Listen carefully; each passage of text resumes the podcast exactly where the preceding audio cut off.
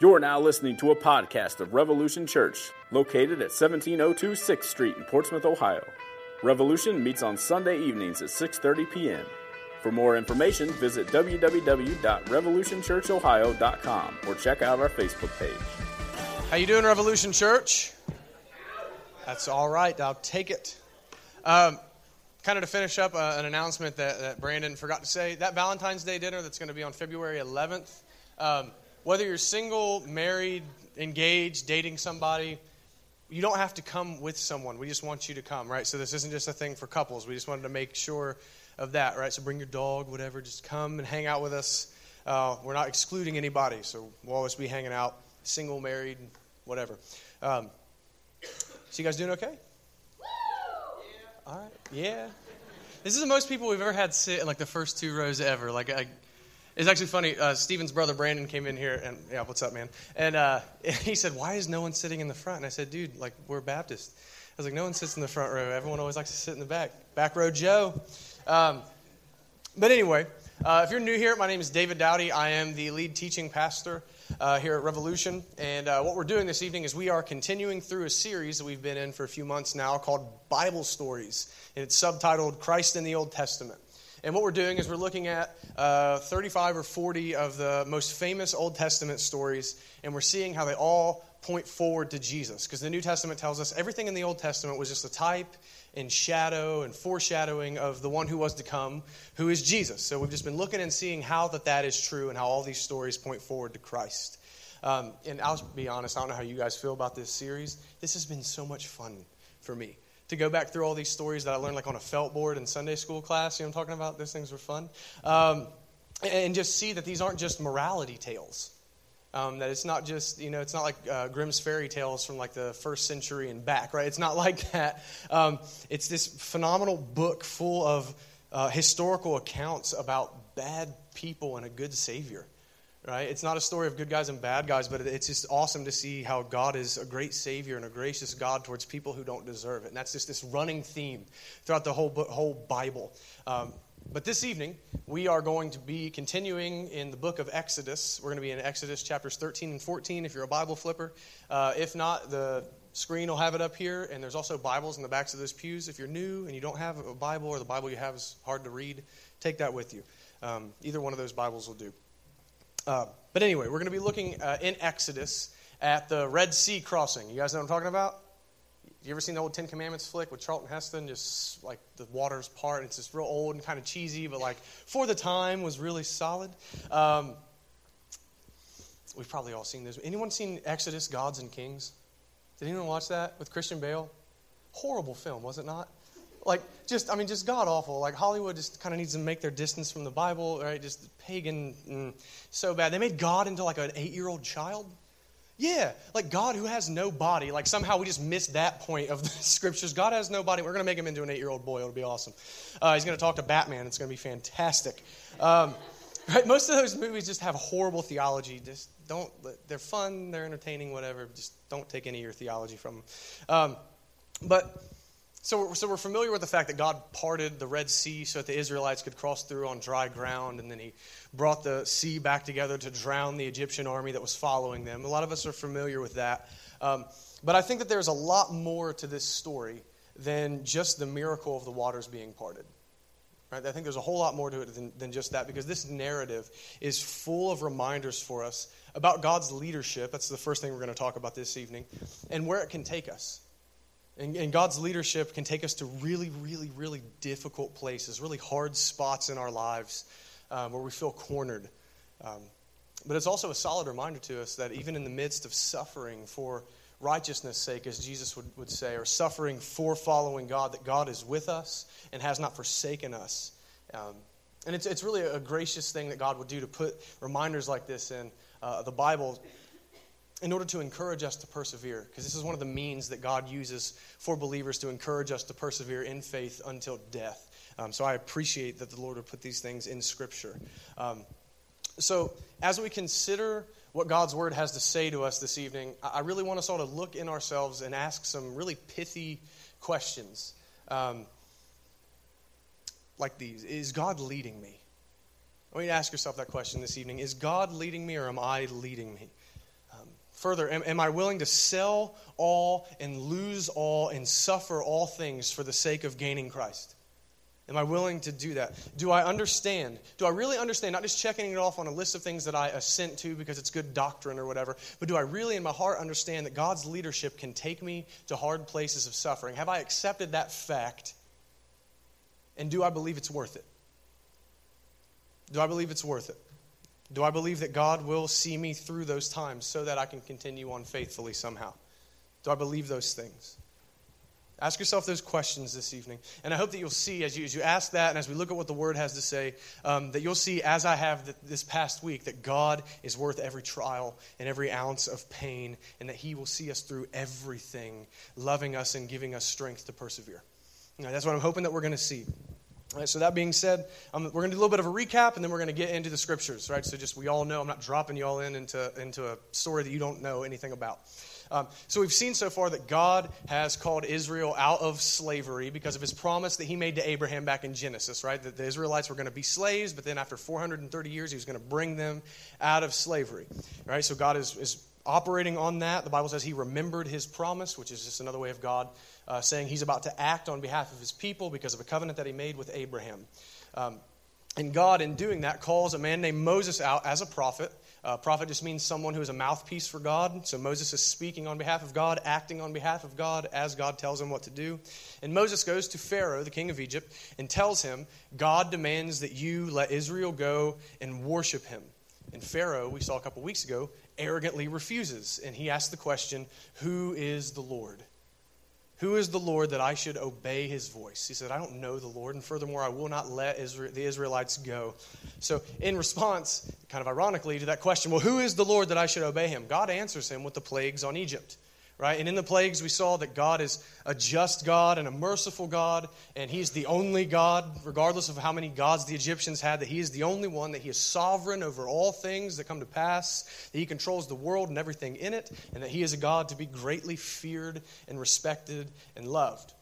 And so He revealed Himself to the Israelites and the Egyptians and the whole world. And then last week, we saw that God goes on to spare the Israelites from the final plague, right? The death of the firstborn. And that God did that by the sacrifice and shed blood of the Passover lamb, which we saw points us straight to Jesus Christ as our substitute, a perfect substitute whose blood must be applied to our lives. And then after saving the Israelites from the final plague, we saw last week that the Israelites go free from slavery. Um, and, and, and spoiler alert, they're never going to be slaves again, right? Ever again to this Pharaoh. Right? There's some bad stuff's going to happen. There's Babylonian captivity. Read the rest of the Old Testament. It kind of goes bad real quick for these guys. But it's never to that Pharaoh ever again because God freed them by his grace. All right, so we've seen how these last few chapters in Exodus point us to the spiritual truths of who God is and how God saves sinners. Right? And, the, and there are physical events that we've watched, right, like the plagues and all that, that have led us to spiritual truths right? That God shows us who He is, which leads us to a fear of God, which leads to salvation and conversion, right? God shows Himself through the plagues. This is who I am, Israel. They fear Him, and then He shows them a way to avoid His wrath, right? So I'm arguing, uh, some people call it spiritualizing a text, uh, is what theologians will call it, which just means that physical truths point us to spiritual realities. We see it all over the Old Testament. We do it all the time whenever we read the Bible. Um, but now we're going to see this week, through physical events, the spiritual truths of what a life looks like after conversion. All right, so I know this might sound kind of strange. So, looking, again, I'm making the argument that the Passover lamb uh, was a foreshadowing of, of a Christian being converted, right, applying the blood of the lamb, and now we're going to see what their lives would look like after that. So, what does a Christian life look like after conversion? What are the life patterns of a Christian? What should we expect as a disciple of Jesus? Right? So that's what I'm aiming at this evening. Um, so I'm going to pray, and then we're going to hop into Exodus 13, verses 17 through 22, and we're going to be weaving in and out of the text. So let's pray. Uh, Father, thank you for your word. Thank you for all the people that are here. Holy Spirit, please open the eyes of our hearts that we might receive your word and leave here changed. That the unbelievers that are here this evening would come to know you you'd begin to woo them towards you, and that the believers that are here would be encouraged, encouraged to persevere. God, show us your goodness. Please do a sovereign act of grace here. In Jesus' name, amen. All right, so Exodus chapter 13, verse 17. When Pharaoh let the people go, God did not lead them by way of the land of the Philistines, although that was near. For God said, Lest the people change their minds when they see war and return to Egypt. But God led the people around by the way of the wilderness toward the Red Sea. And the people of Israel went up out of the land of Egypt equipped for battle. Moses took the bones of Joseph with him, for Joseph had made the sons of Israel solemnly swear, saying, God will surely visit you, and you shall carry up my bones with you from here. And they moved on from Succoth and encamped at Etham, on the edge of the wilderness. And the Lord went before them by day in a pillar of cloud to lead them along the way, and by night in a pillar of fire to give them light, that they might travel by day and by night. The pillar of cloud by day and the pillar of fire by night did not depart from before the people. All right, so after saving Israel, right, from the, from the plague of the, the death of the firstborn in every house and setting them free, right, the Exodus has happened already. Um, what's the first thing we see God doing? God's leading the people. Right? God is leading the people of God. It says, by a pillar of fire and a pillar of cloud, by day and by night, doesn't depart from them. He is constantly leading his people. Right? Which, which got me thinking that God doesn't just save us from eternal wrath, right? He didn't just save them from the death of the firstborn and then lead them out of Egypt and then just turn them loose and say, you know, do what you will from now on. Um, God doesn't do that with us. Whenever He saves us, whenever we come to know Jesus, He doesn't just spare us from eternal damnation in hell, but rather He continues to lead us through the rest of this life. And He does this, uh, I believe, be, because He wants us to know Him. And in following His leadership and, and, and looking at His commands and how He would have us live and, and, and heeding His word, we come to know Him more because He reveals Himself through His commands, through His word, through His leadership right? And God wants us to know Him and enjoy Him, right? And the way we know Him is by submitting to His leadership, right? So He doesn't just leave us and say, you know, do whatever you want now. He says, I want you to know me because that's what heaven is, is we're going to know God more and more and more and enjoy Him more and more and more. So God wants our joy, so He wants to lead us so that as He brings us through trials, as we see that He is a good Father, as we see He is a good God and a providing God and a saving God and a sanctifying God, we can know Him deeper and enjoy Him more. So God wants to lead us after He saves us. Um, but not only does He want that, He, he demands that. Right? So I think now it's, it's a good time to make a note that those whom God saves, I think we can see this from the text, those whom God saves become those who follow Him. Right? We don't, anyone ever heard the term easy believism? Thank you, one guy. Right on. That's what I'm talking about. Right? Easy believism is this foolish thought that if you just check off a list of six or seven, seven things that you believe that the Christian faith says, that now you're a Christian. Like, yes, I believe Jesus died for sin. I believe he was born of a virgin, lived a sinless life, raised, was raised from the dead, and ascended to heaven. Now I'm a Christian. And it's just from uh, mentally assenting to some of these facts. That's not what the Bible says. That does not make someone a Christian. Genuine repentance, turning from the life you've been living and putting your faith in Christ and following him, right, is what makes someone a Christian. And this is all a work of the Holy Spirit in your life to make Christ desirable for you to do that. But nevertheless, we must turn from our sin and begin to follow Jesus and become a disciple of Jesus. All right, so those whom Christ has saved will begin to follow him. That's why Jesus doesn't just say, believe on me and that's it. He says, believe on me and now come and follow me. Right? So, like the Puritans used to say, if Jesus is your Savior, then he must be your Lord. If he's not your Lord, he's not your Savior. So if you are not following Jesus right now, you're not a Christian and you still stand condemned under the wrath of God. It doesn't matter how often you go to church, it doesn't matter if you were born into a Christian family, that's not good enough. If Jesus is not your Lord, if you're not following him in faith and repentance daily, if you're not being led by God now, you're not saved. I, I can't stress that to you enough. There are so many people in churches that are going to hell because they, they aren't told these things. We must, if, if God has saved us, we must follow him. All right, so God saves us so that he can lead us. And I think it's really funny to consider in verse 17, it says, God began to lead them not through the land of the Philistines, though that was near, but he led them through the wilderness instead.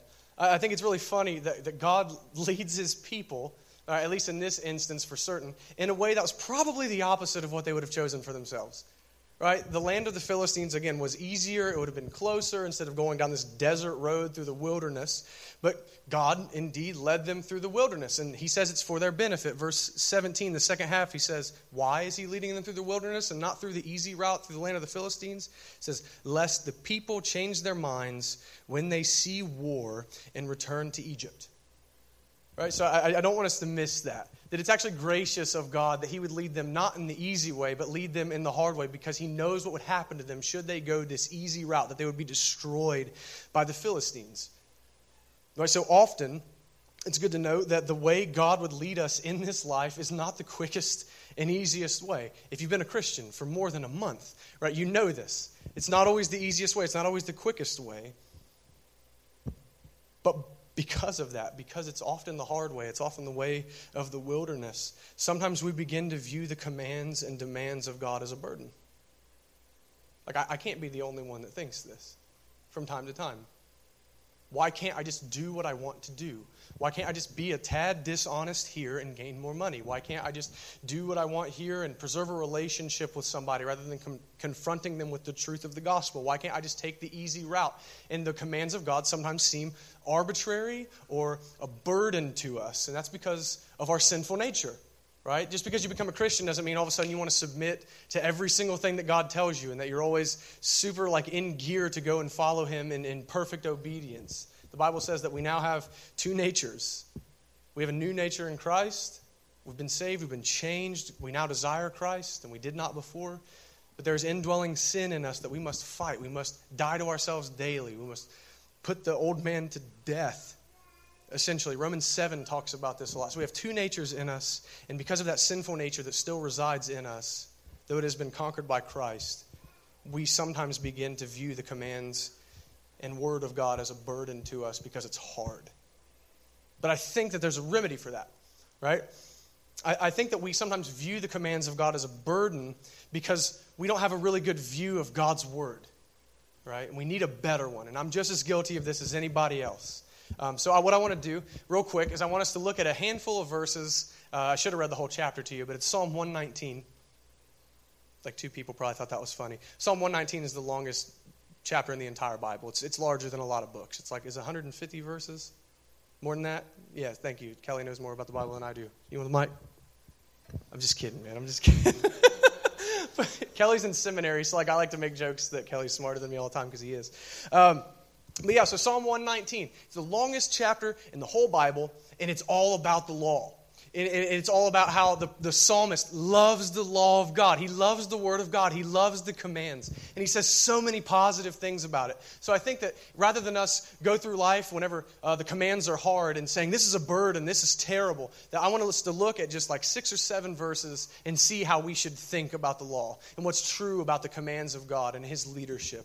So Psalm 119, I'm just going to blast through some verses. Verse 37 Turn my eyes from looking at worthless things and give me life in your ways. Right? So in, in the Word of God, there is life. In God's leadership, there is life, and everything else is worthless by comparison. Verse 46 I will also speak of your testimonies before kings, and I shall not be put to shame. There's no shame in this. There, there's eternal scorn and eternal shame in neglecting the law of God and not following Him. But for those of us who do, it's glory and honor because of Christ. Verse 72 The law of your mouth is better to me than thousands of gold and silver pieces. Priceless.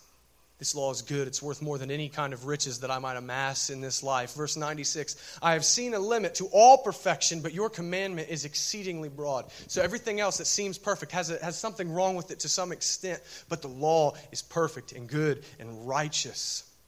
98 Your commandment makes me wiser than my enemies, for it is ever with me. So it's a fool who disobeys the law, but the law gives wisdom to those who heed it. 105, Your word is a lamp to my feet and a light to my path. Probably the most famous verse in that. Which means we're wandering in darkness apart from the commands of God, but yet this shows us the way. This shows us how to be righteous. This shows us who God is. 111, Your testimonies are my heritage forever, for they are the joy of my heart. The Word of God is joy inducing. Following the leadership God give, of God gives joy. So, if I could sum all that up, I would say this following the law of God, following the commands and leadership of God, is life giving. Right, so I know what some of you guys are thinking. This sounds like legalism, right? I want to make I want to make a, a distinction. Obedience to the law will not save anybody. The Bible is very clear in the New Testament: by works of the law shall no man be justified in God's sight right? Only by faith alone in Christ alone. You cannot be a good enough person to inherit eternal life. It comes only through the person and work of Jesus because he's the only one who perfectly obeyed the law. The Bible says, disobey the law at any point, you deserve to go to hell, and God's a just judge, so that's what you'll get. But through faith in Christ, you get his righteousness credited to you. So I want to make that clear. What I mean, though, that following God's law gives life, remember, I want us to get a good view of the commands and leadership of God, is, is this the law of God gives life in the sense that this is hands down the best way to live. Even if a person were to be completely, like, n- not a believer, but what was to follow the precepts of what the Bible says and live by the concepts of the Bible, they'd be a better person for it. Their life would have less trouble for the most part. Even if you were to go to hell later, right, you'd be a moral person. You'd be a loving person. You'd be a good husband. You'd be a good, a good spouse. You'd be a good parent. You'd be a hard worker, right? You, there's a solid chance you wouldn't get like STDs, things like that, right? If you're following the commands of God, right? You're going to be faithful to one spouse. You're going to be abstinent, those kinds of things. Your life is just going to go easier. Addiction wouldn't be a thing for you because you'd be on guard against that because you'd be following the law of God. Right, so again, the, the law of God gives life. He's protecting us from all kinds of things that would rob us of our joy and, and hurting us and hurt us, rather. So God doesn't lead us by His word in order to take our joy.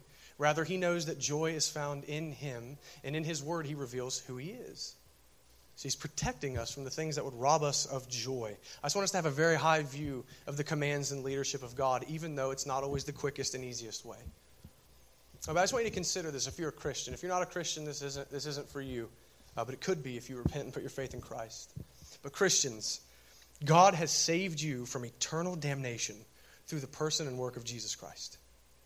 Right, good news. Good news. A loving God. And He did this so you could enter into His joy giving presence. God has proven in that act alone, not even counting the other ones, He has proven that He loves you and is for your joy and will act on your behalf to give you that joy. He's not out to rob you of anything. Even though his commands might be hard, he's not out to take any kind of joy or pleasure. Rather, he's trying to take away counterfeit pleasure that will ultimately lead towards destruction. If you trust him to save you, surely you can trust him to lead you through the rest of this life. But as far as God wanting us to have joy in his presence for eternity, God not only wants that, but he wants us to begin to have this life of joy now. Right? And again, joy is in knowing him. And to know him is to love him, and to love him is to keep his commandments, is what Jesus tells us in the Gospel of John. All right, so God leads us by his word so we may keep from sin that will destroy us and rob us of true joy. So, that being said, with a very high view of the law of God, I love that baby so much. Lily, you've made it onto two podcasts now. God bless you. She's going to be a singer of a metal band.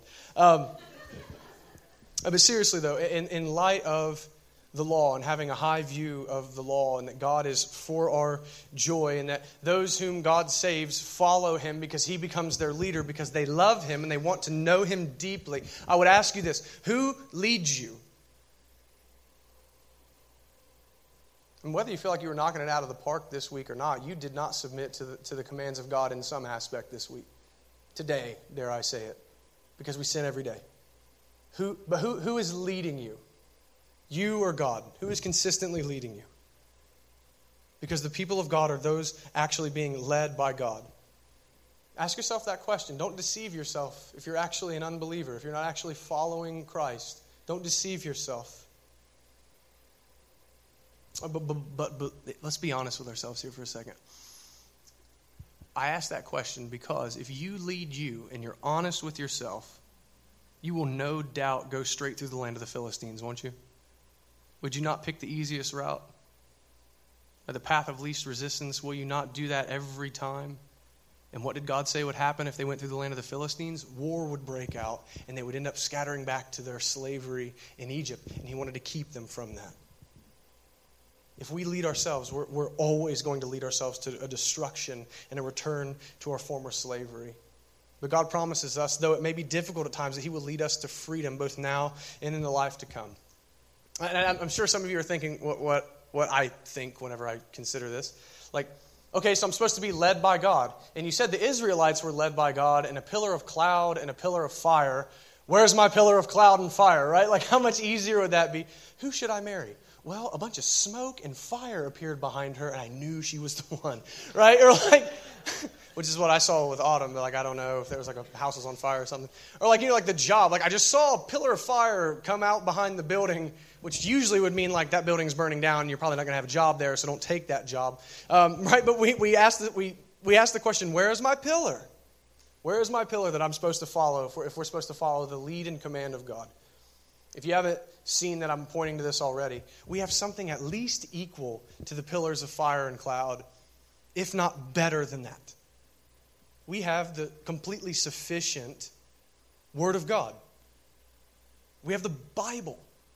Like, think about the grace that God gives us in giving us the scriptures. Hey, I want you to know me. I don't want you to wander in darkness, right? I know that God's given us a measure of light in nature, but as John Calvin says, we're utterly walking in darkness. But the Bible shines a light on the path that we might know who God is and know what He would want from us and have an actual leadership in our lives. God's given us the scriptures, the completed word of God that is not going to be added to. It's done. There's no more prophecy, any of that stuff. We just have the scriptures. But not only that, right? Because that, that's grace. But in grace upon grace, we have the Holy Spirit's work of illumination in our heart. Right? It's this doctrine. You should look it up if I don't explain it deeply because we don't have a ton of time.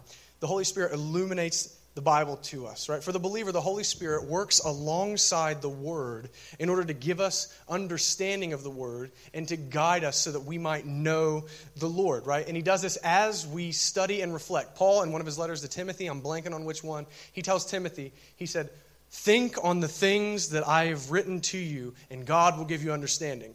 Right? So this isn't just we just pray for some for the Holy Spirit to do this work of illumination in our lives and then just read it and never think about it, but we meditate on it, we study the word, and God promises to do something in us to show us the truth in order to change us. And I'm not just making that up. 1 Corinthians 2:12 says, "Now we have received not the spirit of the world, but the spirit who is from God, that we might understand the things freely given us by God. There's the doctrine of illumination. So, this is a supernatural work of God, and it ought to be prayed for. This is not something you you're a fool if you read your Bible without ever praying to ask God to show you something in it. Right? If you don't do that, more, like, more than likely, you're going to do what I did for a long time, and you're going to just read the Bible like a newspaper. Right? Like, got you, Lord. You led the Israelites out of Egypt. Let's move on. Like, you're just getting the base facts, but you're seeing nothing else. To show you the importance of this, Psalm 119 asks God for this work of illumination uh, over a dozen times, I think, saying, Please teach me, please reveal to me, please show me the truth in your word. Right, so pray for those things. Read your Bible, dare I say it. Right? Seriously, like a lot of people had to die to get you a Bible in English. Right? Not only that, but God gave it to you, so read it. And the Bible says it's like a wise man. Right? The first psalm says like it's, it's, good. It's a wise person that meditates on the law day and night. Right? So do that. Read the Bible. Read it every day. Pray for illumination so that God might lead you. And I just want to take one more second and note this. There is a ton of freedom in this kind of leading by the Spirit's working through the Word. Think about this. Uh, we, this is like just a trumpet that we blow here at Revolution all the time. God is sovereign over everything. And the Bible teaches that, right? That nothing happens except that which God has decreed. And not only that, but God then in His Word also tells us how He would have us live, what kind of guidelines, what kind of principles. They may not speak to every situation specifically. He gives us concepts and standards that He would have us live by as we read the Bible. So think about this in the leadership of God, whenever we have decisions to make, all you have to do is ask yourself this What's God's standard? Out of my options that I have, is it sin? Is either are either of these options sinful? And if they're not, then just choose the one that's not sinful or choose either one and trust God's sovereignty because you can't botch it. That's a beautiful thing whenever we're considering the leadership of God. All we have to do is ask, is it sin?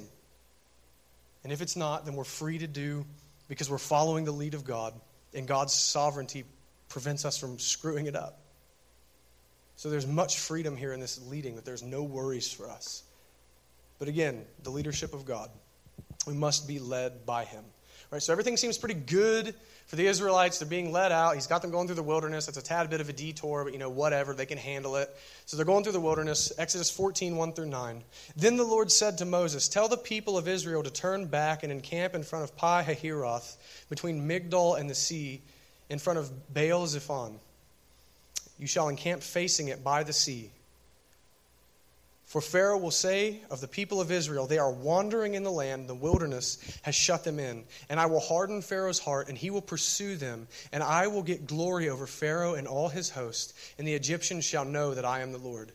And they did so. When the king of Egypt was told that the people had fled, the mind of Pharaoh and his servants was changed towards the people, and they said, What is this we have done that we have let Israel go from serving us? So he made ready his chariot and took his army with him, and took 600 chosen chariots and all the other chariots of Egypt with officers over all of them. And the Lord hardened the heart of Pharaoh, king of Egypt, and he pursued the people of Israel while the people of Israel were going out defiantly.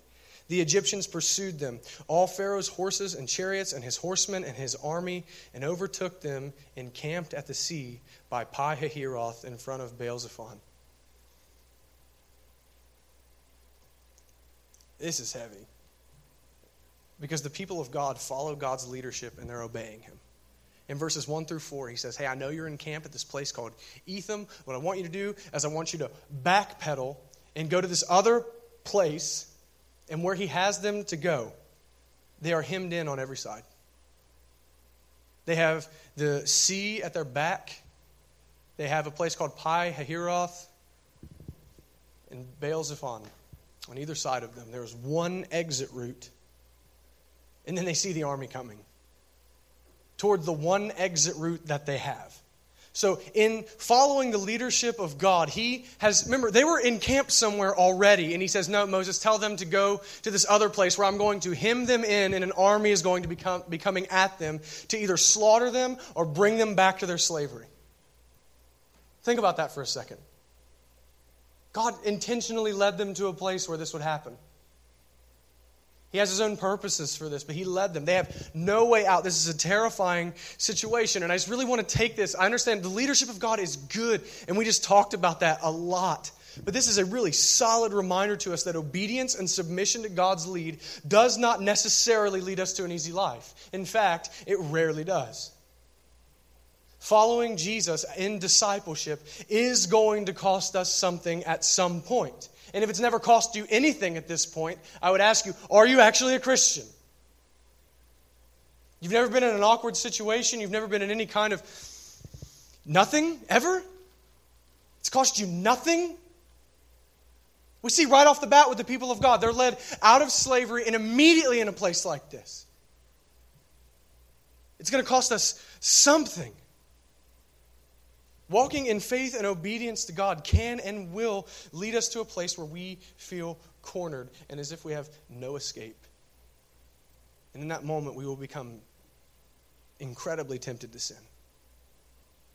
We will be very tempted to shake off the leadership of God and begin to lead ourselves because we can metaphorically see the Egyptians coming. We can see the suffering coming down the road, and we want to avoid it so badly. And that might look like job loss because your boss wants you to do something underhanded, but to follow the lead of God, you must be honest and render to Caesar what belongs to Caesar. So now you're facing a potential job loss, or you might have a family or friend. A, uh, uh, a family member or, or friend that you might lose because you've been telling them the gospel and they don't want to hear it anymore.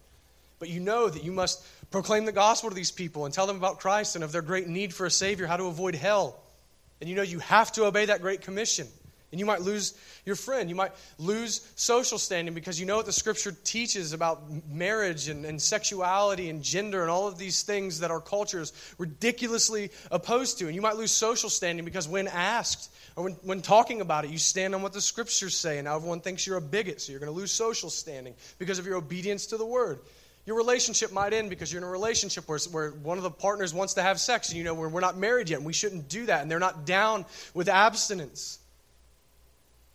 So now this relationship might end. Or you're in a marriage where you want out so badly because your spouse treats you like garbage, but you know you have no biblical grounds for divorce. And now, through obedience to God and following Him, you're hemmed into this place where you can't get out and you're treated poorly. Or ultimately, it may lead you to a place like many martyrs and many of our brothers and sisters in other countries where they're in actual danger of dying because they're Christians. in those moments, whenever you can see the Egyptians coming, whatever, whatever that is for you, that list is not exhaustive. You'll be so tempted to sin and take the easy route and want out and want to shake off the leadership of the Lord. Though the commands of God give joy and life, obeying them can result in much temporary earthly pain. And this is because this present evil age that is ruled by the God of this world, Satan, seeks to destroy what God loves. He hates us because he hates him. Jesus says, The world hates me, and they'll hate you also. But take heart. But take heart because when we suffer because of our obedience to God, we can know that we belong to Him. Because this is always what happens to God's people. Right? Look at Daniel. Right? Lion's den, fiery furnace. Look at Isaiah. History tells us that Isaiah was sawed in half for calling the people to repentance and obedience to what the Lord told him to do. Look at Paul, who got his head cut off and was imprisoned for years because of his gospel proclaiming. Look at Jesus Christ, who, because he was preaching, the kingdom of God is here, repent, believe on me, I am God, he was crucified. This is always the lot of the people of God, that obedience to him will result in suffering. So when we are pursued by Satan, Whenever we find ourselves in these hard spots where it's going to cost us something, we can definitely know that we belong to God because Satan does not pursue his own. He goes after God's elect because he hates God. And if it were possible, he would throw them from him. So, this all stands opposed to the prosperity gospel and all of its derivatives, all the junk you're going to see on TBN or from Bethel Church or wherever it's at that would tell you obedience equals an easy life that obedience equals in nothing but temporary blessings from God. That's bogus. That's not what we see in the scriptures. It's not what we see for Israel here. Following God's lead is hard. Jesus Christ himself says so. If any man would come after me, he must be willing to take up his cross and die to follow me. But let's see how the people of God respond to this trial. The Egyptians are coming. Verse 10 When Pharaoh drew near, the people of Israel lifted up their eyes, and behold, the Egyptians were marching after them, and they feared greatly. And the people of Israel cried out to the Lord. They said to Moses, Is it because there are no graves in Egypt that you have taken us away to die in the wilderness? What have you done in bringing us out of Egypt? Is not this what we have said to you in Egypt? Leave us alone that we may serve the Egyptians, for it would have been better for us to serve the Egyptians than to die in the wilderness. the people respond by complaining against Moses. And to complain against the prophet of God is the same as complaining against God himself. So essentially, what they're doing is they're accusing God of taking them out to the wilderness to be slaughtered. We've obeyed your commands, you've brought us here to die. They're accusing God that your leadership is horrible. Your leadership is not worthy of our obedience because you are not trustworthy, because you've led us to a place of suffering. And the people have no grounds for this accusation. Not, not a bit of ground to stand on for this. God has promised to save them, and has He not been faithful thus far to save them? They're out of Egypt, and they weren't before. He said, I'll bring them out. He's doing everything that He said He would so far. But they accuse the Lord because they have no trust in him. They have forgotten his faithfulness. They have forgotten his steadfast love and compassion for them. They have forgotten his promise. And this is sin that they would accuse him of this. This is bearing false witness about God, that he's not trustworthy, that he won't do everything that he's promised to do. This is blasphemy against God. God would be totally warranted to strike them all down or to hand them over to the Egyptians for this kind of accusation. If we're going to be honest, every single person in this room that's been following Christ and had to suffer because of it, we have all felt like these people, have we not? It was, it was better then. When the suffering comes, and it seems like our only option is to submit to the life that we once lived because we can see the pain coming and we really want to avoid the pain, we feel abandoned by God. And then we begin to wish we were back in Egypt. We say things to ourselves It was easier before I followed you. I've done everything you've told me to do as best as I can, and it's not gotten easier. Trouble keeps coming and it hurts, and I want to go back to where I once was because it was easier there. And in those moments, the temptation to submit to sin becomes almost unbearable for us. And the old life begins to look attractive. We desire to give in to the sin, whatever that might be, in order to keep our job or in order to, to leave the marriage we want out of or to keep the relationship that we're in or to keep the friend or to keep the family member close to us. And we become willing to do almost anything because it was easier then how quickly we forget what our slavery was like. How quickly we forget how bad it was in Egypt. How quickly we forget the desperation that we felt knowing no peace with God. We are so quick to forget how much we once feared death and how much we once feared the wrath to come and how empty and meaningless our life was apart from knowing Jesus. How quick we are to forget. And because we've forgotten, we really begin to consider leading ourselves again. Forget the Bible, forget what it says, forget the commands of God, forget His leadership. I'm going to live my own life because it's easier that way. And how does God respond to this kind of thinking from His people? And Moses said to the people, Fear not. Stand firm and see the salvation of the Lord, which he will work for you today. For the Egyptians whom you see today, you shall never see again. The Lord will fight for you, and you have only to be silent. The Lord said to Moses, Why do you cry to me?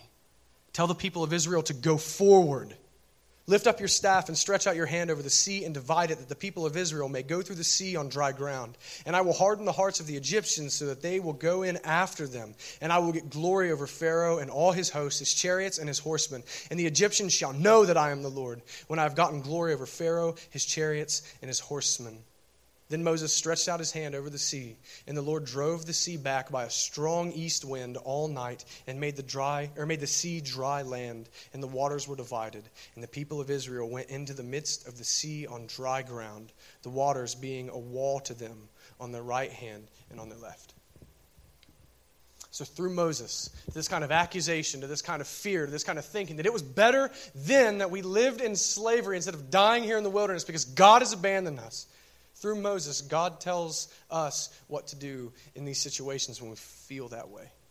He says, Fear not, stand firm, look to me, and go forward.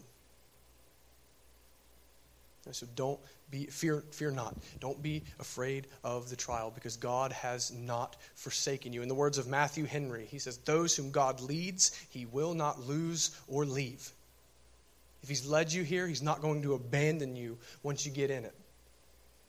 So fear not. Stand firm. Stand firm in what? Stand firm in what you know that God's leadership is good no matter what it's going to cost here. He says, Look and see the salvation of the Lord. Look to God to bring you through this. Trust Him. That's what the whole Bible is about. God creates, God promises to redeem, and then ultimately God redeems. And all in between, He's saying, Trust me. Trust me that I will do what is good. And God often brings us to places where we are going to suffer in order to increase our trust, right? Because how do I know that I can trust Stephen with my money unless I'm put in a place where I have to give Stephen my wallet and say, hold on to it for a week for me? I won't really ever trust him with my cash until I'm put in a position where I have to give him my wallet. In the same way, God puts us in places where we are forced to trust him so that our faith might increase. He's saying, Look to me and trust me. And then he says, push ahead. Push ahead in what? He's telling them to go forward into the sea. He's continuing to lead them. Right? Push forward, push ahead in following his leadership, push ahead in obedience to God's revealed will in Scripture. That's what he's telling us. God is going to handle it. That's what Moses says. We need only to be silent. We need to trust him to do what's best for us. And further, even if God wouldn't have promised to do anything for them, it would be better to die in the wilderness with God, free and with hope of salvation, than to simply live in slavery without God and with no hope. We need to have the mindset of Daniel, Shadrach, Meshach, and Abednego in, in, in, in the book of Daniel, where they say, We believe that God is going to bring us out of this trial and that we aren't going to burn to death in this furnace. But if not, we still are not going to worship this idol. We need to have that same kind of resolve. I believe that God is going to handle this and bring me out. But if He doesn't, I'm still not going back. I'm still going to follow Him because His leadership is better than life. Knowing Him is better than life. And God went on to provide an escape from slavery for the people. And God promises to do the same for us. He promises to make an escape whenever we're tempted. 1 Corinthians 10:13. No temptation has overtaken you that is not common to man. God is faithful, and he will not let you be tempted beyond your ability. But with the temptation, he will also provide the way of escape that you may be able to endure it. So God provides, He promises to give us a way to endure the temptation to go back and die in Egypt. And how does He do that? By giving an escape. Now I want to make a note here. God does not promise to escape that you will escape the pain.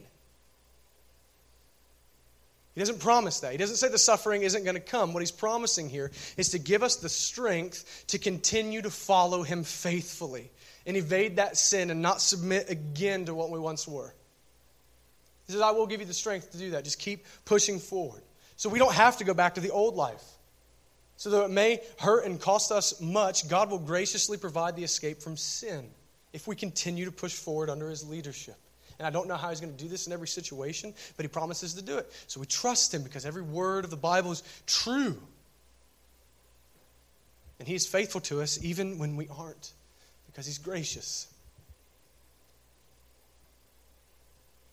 The story goes on to tell us, for the sake of time, the story goes on to tell us that after the Israelites go through on dry ground and get to the other side of the sea, that the Egyptians follow them in, and the Lord brings the waves crashing down on the Egyptians, and they all die. Those who were pursuing the people of God are destroyed by God because he protects his own. So God, once and for all, ended the opposition and pursuit of Pharaoh and the slavery of his people to Pharaoh. And God's people go free to serve him. God's enemies are conquered, and God is victorious. And because he is, so are the people. He crushes their enemies. So, how does this point to Jesus? We'll hit these quickly. How does this story point to Jesus? First, and, and most and the easiest one to see, is Jesus never said following him was going to be easy, but he said it would be worth it.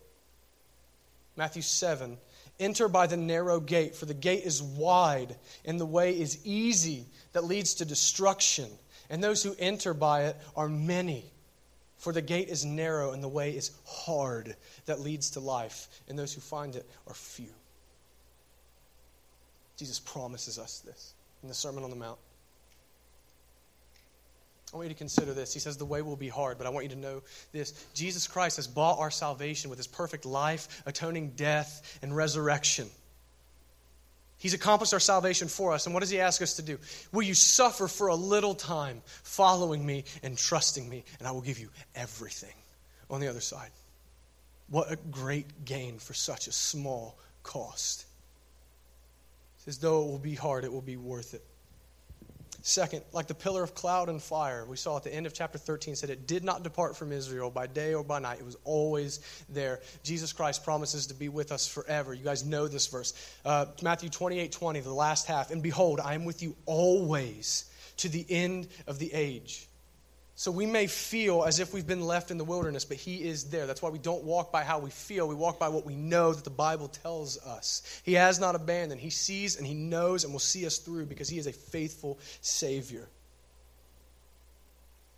And thirdly, should we continue on in faith until death, we will see a day when God, or when, like God, destroyed Egypt's army, Jesus Christ is going to trample sin and Satan and the enemies of his people. 1 Corinthians 15 Then comes the end, when he delivers the kingdom to God the Father after destroying every rule and every authority and power, for he must reign until he has put all his enemies under his feet. There will come a day where we will not suffer anymore, and Christ will be victorious, and we will have victory through him, never to suffer again. Knowing that is helps me to push forward. It won't always be like this. Christ said it would be like this for a time, but not always, that he will conquer every enemy that he has. So God knows what he's doing. And his leadership is and his word is trustworthy. It's worth our following. We can trust him to lead us even when he is, his leading us puts us in places of hardship because it is a joy giving, life producing leadership even in the midst of the pain. And there is no life outside of him. But I, I want to end with this this thought of the grace of God. This is astounding.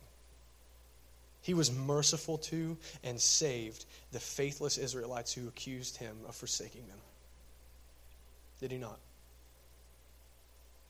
Verses after saves them. He parted the sea for a people who sinned against him. Our God is measureless in grace and abounding in steadfast love for his people. So I know that we have all been in the same situation and thought the same wicked thoughts towards God. And God offers grace and forgiveness for that. Jesus Christ suffered the wrath of God for even that sin. So if that's you, you know that that's been you. Confess it to God and seek forgiveness and continue to follow Christ because He forgives. It's the best sentence in the Bible. God is just to forgive us. So God has not abandoned you, and He will forgive you and love you as if it had never happened, all because of Christ. Because, like Paul tells Timothy, when we are faithless, he is still faithful. Let's pray.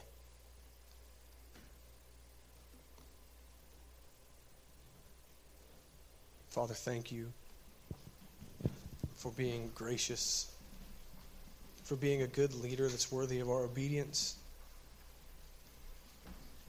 God, thank you for the great gain that you promise us in exchange for a small cost. God, press in on us the, the truth that our life is nothing compared to eternity, that you ask us to, to live for 70 or 80 years suffering things from time to time. And in exchange, you'll give us eternal glory with you. God, stamp eternity on our eyes that we might see things as they really are and not submit again to our slavery. Forgive us for the times that we accuse you of not being a good God or a good leader. Father, give us a high view of your law. Let us joyfully submit to your leadership because it is joy giving. God, lead us and lead us into righteousness for your name's sake. In Christ's name, amen.